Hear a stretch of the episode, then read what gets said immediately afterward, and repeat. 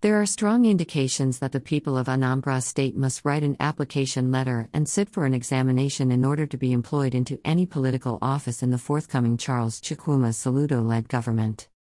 The Governor elect Transitional Committee, in a signed document made available yesterday, said the earlier leaked procedures for individuals to apply for political appointment in the forthcoming administration is not correct, adding, the correct procedures for such application will be communicated today via all social media platforms known to the governors elect, Charles Chukwuma Soludo.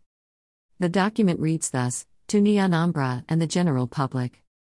Re. Leak of the zero draft of the program document of Talent Hunt Initiative.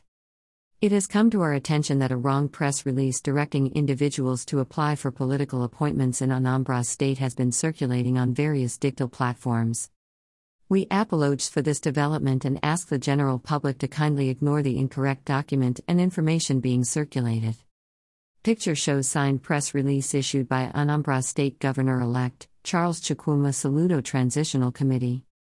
The accurate press release on the Anambra Talent Hunt initiative will be issued on Monday, February 14, 2022, on all social media handles of the governor elect. The announcement will give specific direction on how to express interest to be volunteers or apply for roles in the government of Anambra State. It will also convey the accurate platform for all applications to be submitted. Charles Chukwuma Soludo was the former Central Bank of Nigeria, CBN governor and became governor elect after the November 6 Anambra State governorship election.